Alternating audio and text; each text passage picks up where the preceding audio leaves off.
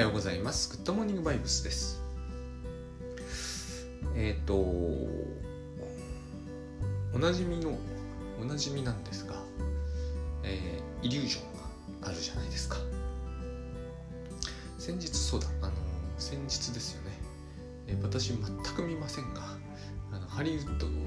授賞式で平手打ち騒動があったじゃないですか。あれ、えどうしてもですね私たちはあの光景を、えー意味づけるんですよ。ああいう意味に満ち溢れたような光景に意味が全くないとは信じられないんですね。でもあの段いないと思うんですけどどこかに猫が潜んでいたとするじゃないですか。意味全くないですよねあの光景に。であれ例えば私が見た場合私は殴られた殴った人の俳優さんも、えー名前をすでにありありがちな名ありきたりな名前だなと思った記憶はあるんだけどもはや名前は忘れてまして、えー司会の人あれそもそも叩かれたのは司会者なのかどうかすら分かってないんですけど私は、えーもちろん名前は知りません。という人間が見た場合とあれを、えー、と興味津々でずっと見ている人とでは全く違って見えるはずなんですよね。で、えー例えば、うん、あれに対して、えー意見もさまざまあるじゃないですか。ツイッターでたまたま見かけたんだけど、えー、とすごくあの殴ったことに対してまあ良くないかもしれないけどもあの基本的にはいいことなんだっていう観点の人もいるわけじゃないですか。当然その逆の人もいっぱいいるわけですよね。全くやっぱり違って見えてますよね。で避けられないですよね。この意味付けというやつからは。えっ、と殴った人から見た視点もあるわけですよこの世の中には。その視点は我々には一切ないですよね。で殴られた人の視点もあるわけですよね。これも一切ないですよね。であの奥様の視点もあるはずなんですよもちろん、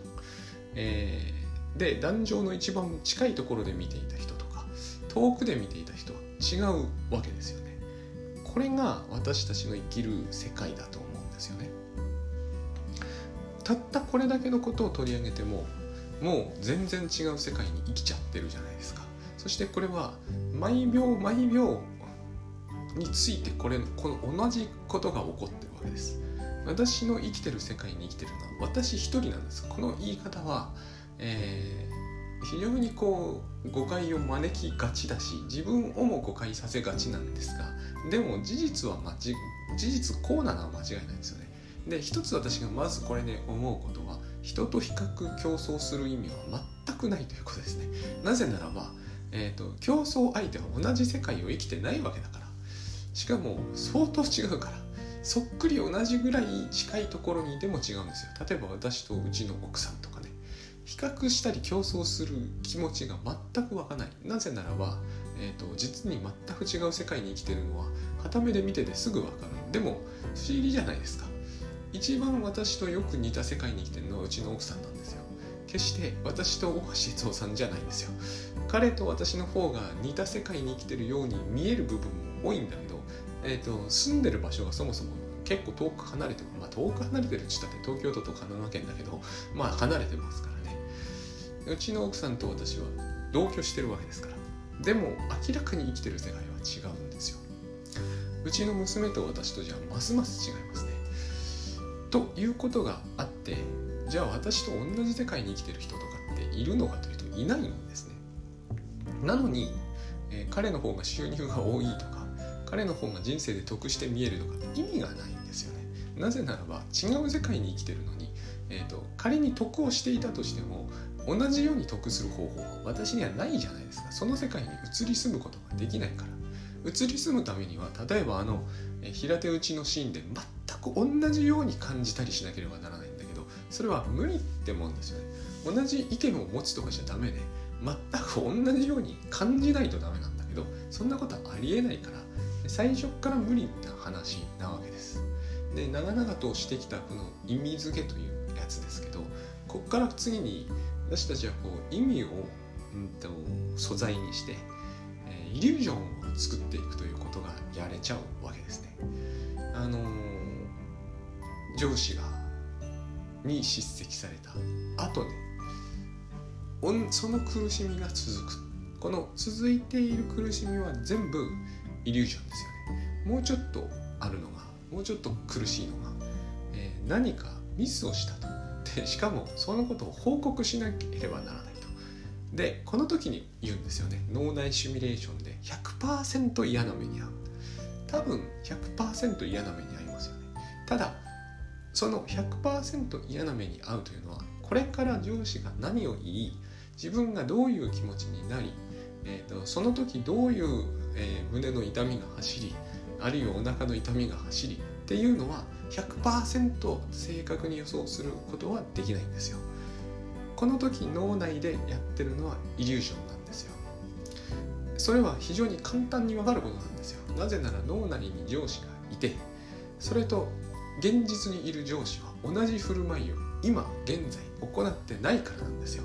このことを、えーと、端的に書いたタイトルがあれですよ。そいつ今頃パフェでも食ってるよってやつですよ。あれはよく売れましたし私もいいタイトルだと思ったけど全部は読んでないですが、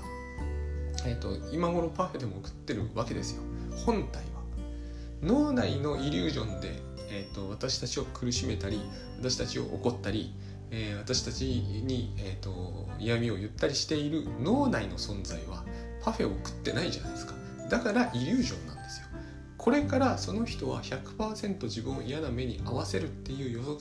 程度の予測は当たるかもしれませんがだからといって脳内にいるやつが本体であるというわけにはいかないんですね。ここがすごい大事なんですよ。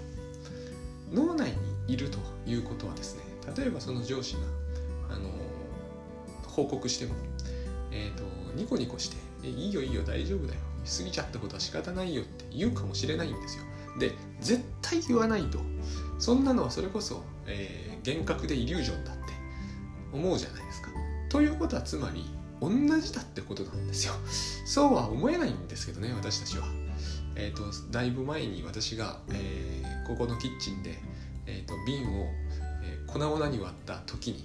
えーと、いいよいいよしょうがないよと奥さんが言うという、えー、イリュージョンは脳内に描けないんだけど本当は描けないというのはおかしいんですよ。描けるはずなんですよ。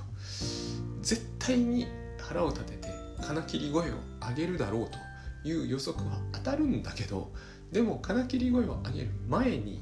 上げている空想を脳内に作ったこれは空想なんですよ。本体じゃないから。だから空想は書き換えられるはずなんですね。それがどんなに困難に思えたとしてもやっぱり空想なんだから頭の中で書いたんだから消すこともできれば書き直すこともできるんです。でこれを、えーと、私は最近やるようにしてるんですね。イリュージョンですよもちろん、えー、脳内で、えーと私が描く全ての人は好意的であると。好意的に私に接し好意的な眼差ししか私に向けないというのを今やってるんです。もしそれができないんだったら一切、えー、彼に彼彼女について、えー、空想するのはやめるようにしてるんですよ。これそれができれば苦労はないと思われるかもしれませんがこれはできるんですよやっぱり。なぜならそいつは今頃パフェでも食ってるからです。つまり本体じゃないからってことなんです。本体じゃないってことが何て言うんですかね受け入れられるかどうかですよね。あの本体じゃないのは確実なんだからあとはもう本体じゃないってことを受け入れるだけなんです。で本体に後で必ずこういう目に合わされるという予測を100%に正確に立てることに意味はあるでしょうって思われるかもしれませんがこれは意味がないはずです。たとえそれが100%当たるシミュレーションをする意味があるって私も、えー、言われることあるんですが100%当たるシミュレーションだとしてですねあの例えば粉々に割ったとするじゃないですか。シミュレーションしておけば怒られないようにする手立てはあるか。ないんですよそんなもんは。100%なんだから。つまりこれをやる意味っていうのは多分私たちが最後に最後の最後の砦として持ちたいと思ってるのはどういうことかというと、えー、怒られた時の心の心構えをしておいて、えーと、その痛みを和らげたいってことなんだと思うんです。で私はそれも散々もちろんやってきてる人間なわけですよ。散々やってきてるわけです。母親に対するシミュレーションとかは多分私の人生中最大再生回数ですよね。100万回とか優に突破してるわけですが意味が全くない。意味が全くないんですよ。なんだけどやるんですよね。やって、えーと、心構えを持っておけば痛みが軽減できるような気がしてしまう。そういうイリュージョンをこれもまた一つのイリュージョンなんだけど私が根深く持ってるということ。えっとこれが多分一番私が何とかしなければならない課題なんだろうなずっと思ってます。あのイリュージョンそのものとか怒られることの怖さとかに比べてもはるかにたちが悪いのはこの心構えを持っとけば、えーと、痛みが和らぐはずだというこの強い思い込み。この思い込みのせいで、えー、私は四六時中一歩間違うと心構えまくるわけですよ。意味が全くない感じがするんですね。なぜならこの種の心構えを例えばうちの娘とかはあんまりしてません。してないように見える。わかんないからですね。ただ私に比べればしてません。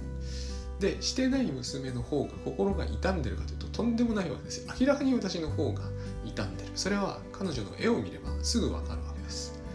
明らかに、えーと、そういう世界には生きてない。私みたいな世界には生きてないってことは絵を見るとわかるんですよ。これが多分あのあれです。アートセラピーと呼ばれているもの私のような人間が絵を描くとですね絵描けないからあれなんだけどえ、ー、とまあ遊戯療法とかえーと、絵画療法とかいろんな言い方があるんですけどまあ絵を描けば必ずこの心構えで痛みを和らげようとしている面っていうのが絵に現れるんですね。あるテーマを与えられれば多分ですねノンジャンルで何回でも出てしまうんですがこれを出ているということを、えーと、例えばユング派のカウンセラーの人とかは分かるんですよ結局。絵を見ただけで分かっちゃうんですね。別に箱庭でも何でもいいんですけどね。これが出ているということが、えー分かってなおかつ私にも分かればこれがまあその何て言うんですかね。出ないような絵を描きましょうという指示は出ませんけどね。そんなことを言っても無駄なんで。出ちゃうんだけど出ちゃうってことが分かることによって何て言うんですかねその表現として外在化されることによってえっ、ー、と外在化することによってだなすることによって、えーと、と何とかする心の持ちようみたいなものを心が探り出すっていうことなんだと思います。で今、えーと、そういう指示は出ないって言ったんですけどあの脱線ついでに、えーと、指示的療法と非指示的療法という、まあ、これもひどく今喋ってみて説明用語的だなと思ったんですが、えーとあるんですよねカウンセリングの世界には。で、えーとまあ、非支持的がいいとされてるし日本の主流だしこれ一番非支持的だとされてるのがロジャースって人の考え方なんですが全く指示を出さないわけです。で、えー、支持的指示っていうのは要するに、えーと、指し示す指示ですねあの支える方じゃない指し示す方の指示です指示的療法っていうのはあんまりこの国では流行りませんが、まあ、ああしろこうしろ言うっていうやつですよ。あの割とこのポッドキャストで話題に取り上げてた、えー、平気で嘘をつく人たちのあの先生は非常に支持的なんですよ。あのアメリカだなと思うしそれにしてもこれを言っちゃうかっていうような、えーと、あなたは卑怯者です心を強くしなさいみたいなことを言うんですよね。でも効果上げてるわけだから支持的か非支持的かがどっちでなきゃいけないっていうことではやっぱりなくてあれがカウンセラーの腕ってやつなんだと思うんですけど、まあ、日本ではえっ、ー、と多分その非支持的で支持的であるとしてもせいぜいサジェッションの域を出ないだろうなと普通は思いますアドバイスまではかずにやっぱり提案というのがあまあ、アドバイスと提案はどう違うんだっていうのもあるけど少なくとも命令みたいにはならないと思うんですよね。あの1960年代に行動療法っていうのが流行った時代があるんですよ。あの高いところが怖いんだったら階段を一段ずつ登るようにしなさいと。で登ったらえ、ー、と何でもいいんですけどポイントを上げますとかそういう考え方です。あれですよ。好きなボックスと同じでレバーを倒したらご褒美がもらえるから倒せっていうわけですよ。これが最も私は支持的だと思うんですね。まあカウンセリングじゃないともいう感じもしますけれども何し何々をしろって言うわけですから克服しろって言うわけですから、えーと、これは完全に支持的な世界だと思います。これとロジャースが、まあ、一番対極な感じがやっぱりしますよね。ロジャースは、えーと、怖いという話を聞いたからといって、えーと、怖くなくなりなさいとすら言いませんから言わないはずだと思うんでただ、えー、とどっちの方が優しいとか温かいっていうのは非常に微妙な問題だと思うんですよ。あのー、海原さんも書いてましたけど非支持的が優しいかどうかは疑わしいですよね。ものすごく突き放した世界なようなところもあるわけです。何をやってもそれをやめなさいとすら言ってくれないわけですから、えーと、アルコール飲みまくっていてとても辛いんですって言ったからといって酒量減らしなさいとすら言わないのが非支持的ですからね。徹底したところでは。そうするとそれって、えーと、と何ら寄り添われてる感じがしない。この辺から始まるんだと思うんだけれどもあの非支持的の世界の究極形というのは、えー、結局ものすごく突き放された世界かなというような感じを私はあのロジャースの本を読んだ時にすごく思いました。で、えーと、つまり最初の話に戻るとですね僕らはイリュージョンを作るんだけど何のために作るかというと心僕の場合はですね心構えのためなんだと,、えー、と思うんです脳内シミュレーションっていうのも完全にそのことを意味していて、えーと、この事態が発生した時自分の心があの痛めつけられすぎないようにするために言ってみればこうシミュレーションといえばシミュレーションなんだけど、えーと、ワクチンみたいなところもあるわけですよね。免疫をつけたいわけですよ。体制を。あの心の中にこの怖い光景を何度も再生することで体勢をつけたいと。だけれどもこれは何かあれなんですよ。えっ、ー、とその事前に痛みを予知しておけば痛みが少なくなる気がするというのは、えー、身体においては100%嘘かどうかは断言できないんですが、えーと、心について言えばこんなことはしなくていいです。えーと私はこれをするよりははるかにそのこれをやめるかさもなくば今私が少なくとも今私がやってる限りこっちの方がマシだと思うのがそのいいイリュージョンを、えー、作る。でいいイリュージョンも所詮はイリュージョンだからない方がいいかもしれないなと自分は思うんだけど少なくともいいイリュージョンの面白いところはですねえっ、ー、ともちろんイリュージョンです。つまり笑って許してくれるっていうのも嘘っぱしなんだけど非常に面白いことところなんですけどこれは、笑って許してくれる光景を事前に何度も何度も描いておくとですねこの予測が100%裏切られたとしてもその相手の中にはですねどこか笑って許してくれている感じというものが、えーと、見えてくるんですよ。これが最初に平手打ちの意味は見ている人の数だけあるっていうことと関係があるはずなんです。えーと、イリュージョンと意味付けは深く関わってます。で、えー、まあ言ってみれば光景そのものにイリュージョンをかぶせてるのが意味付けみたいなもんです私の解釈では。で、えーと、このよく見ようとしていれば笑って許してはくれてませんか笑って許してくれているイリュージョンを繰り返し自分の中で脳内再生しておくとですね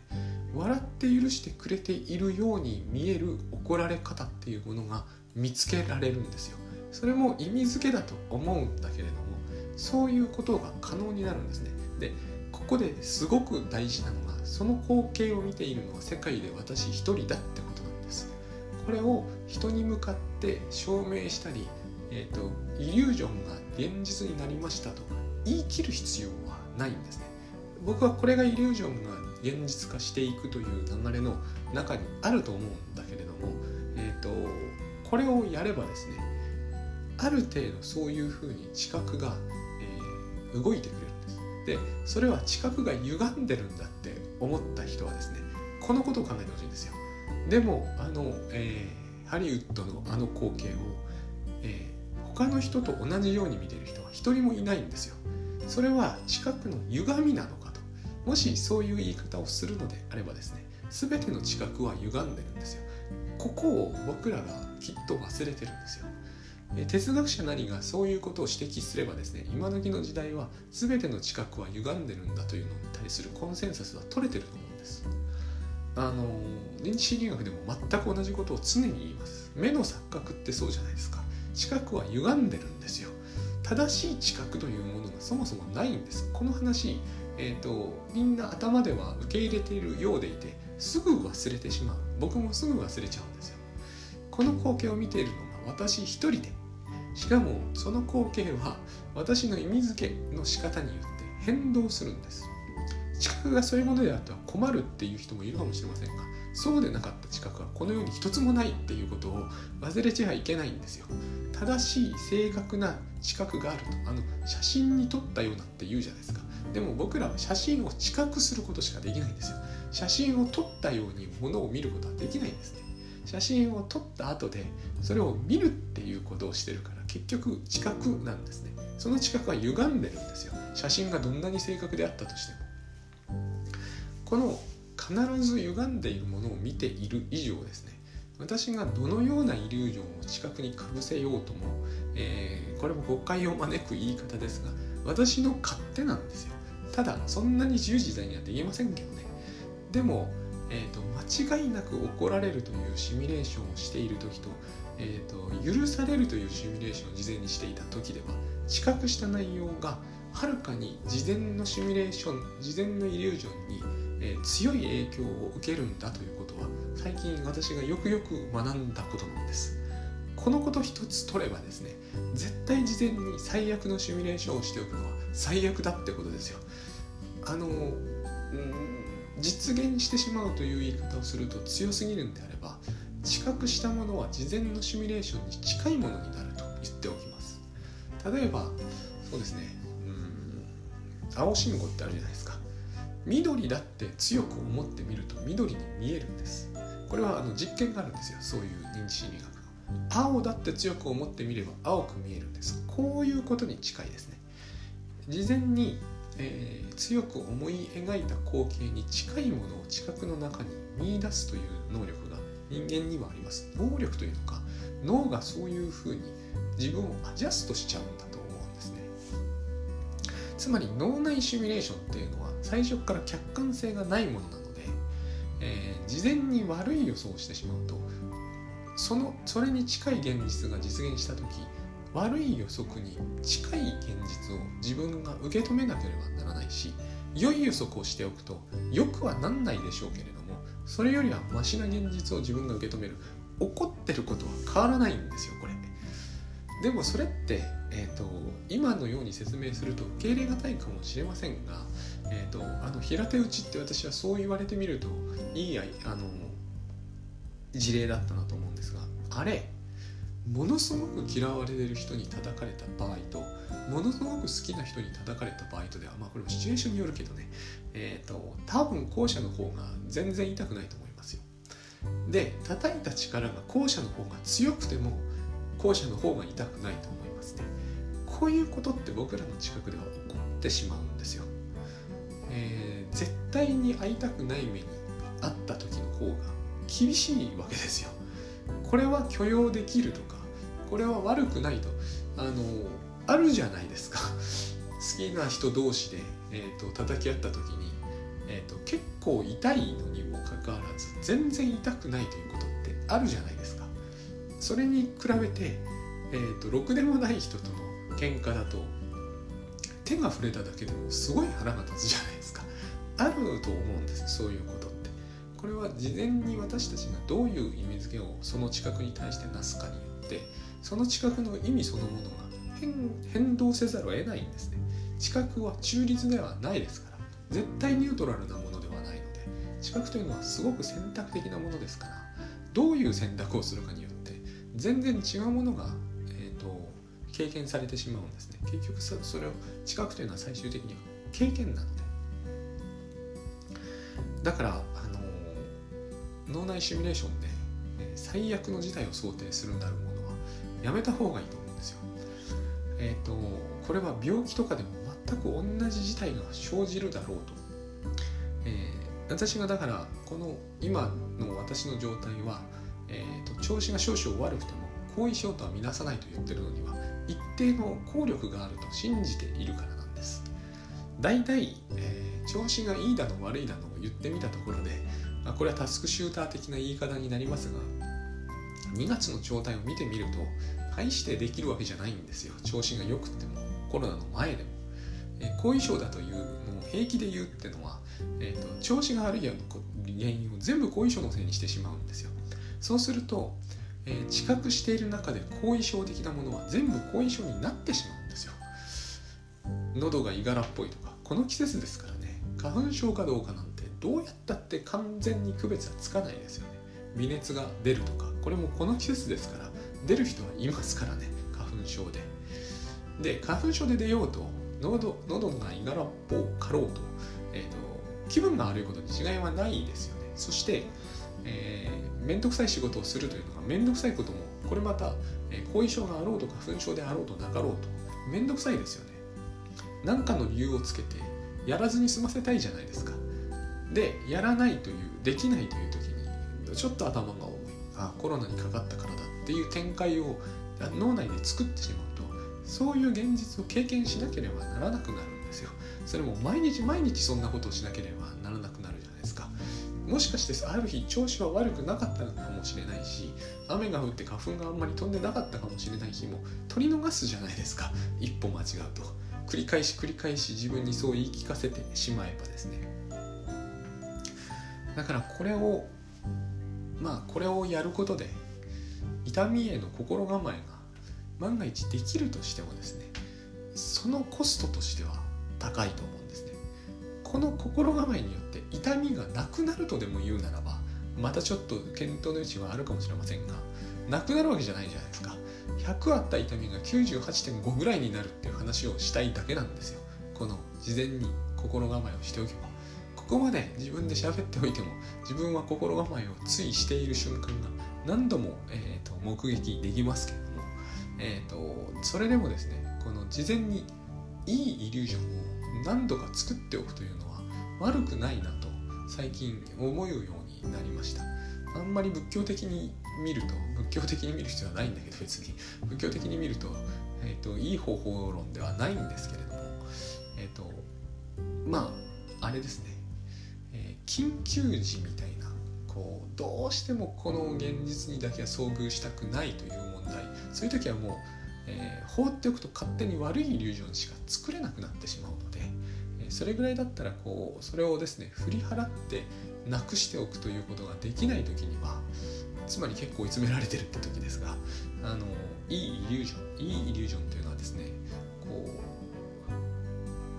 平安なイリュージョンなんですよね。相手が笑って許してくれるというよりは、好意的に見てくれるレベルでとどめておく。私はイマジネーションの能力が高くないのでそういう嘘っぽいシミュレーションを、え、するとなるとそもそもそんなぐらいのことしかできないってこともあります。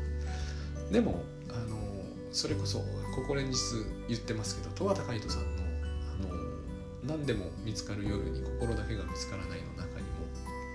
敵対的な他者が心の中にいると眠れなくなるとあれあれが大きなヒントにもなってます。つまりだったらばその敵対的な他者を敵対的でなくしてしまえばいいんですよ。これも今こうやって言うとそんなことができるなら苦労しないって思うかもしれませんが心の中の話なんですよ。しかも何なら寝る前だけやってみればいいわけですよ。その人が優しく見てくれていると。難しいかもしれないけれども、えーと、不可能だとは思わないんですよね。なぜならそいつは今頃パフェでも食ってるからなんですよ。えっ、ー、とウイスキー半瓶開けて無理やり寝ようとするというよりは、えー、やってみる価値があるんじゃないかと、えー、あの本読んでつくづく思ったそんな感じの話です。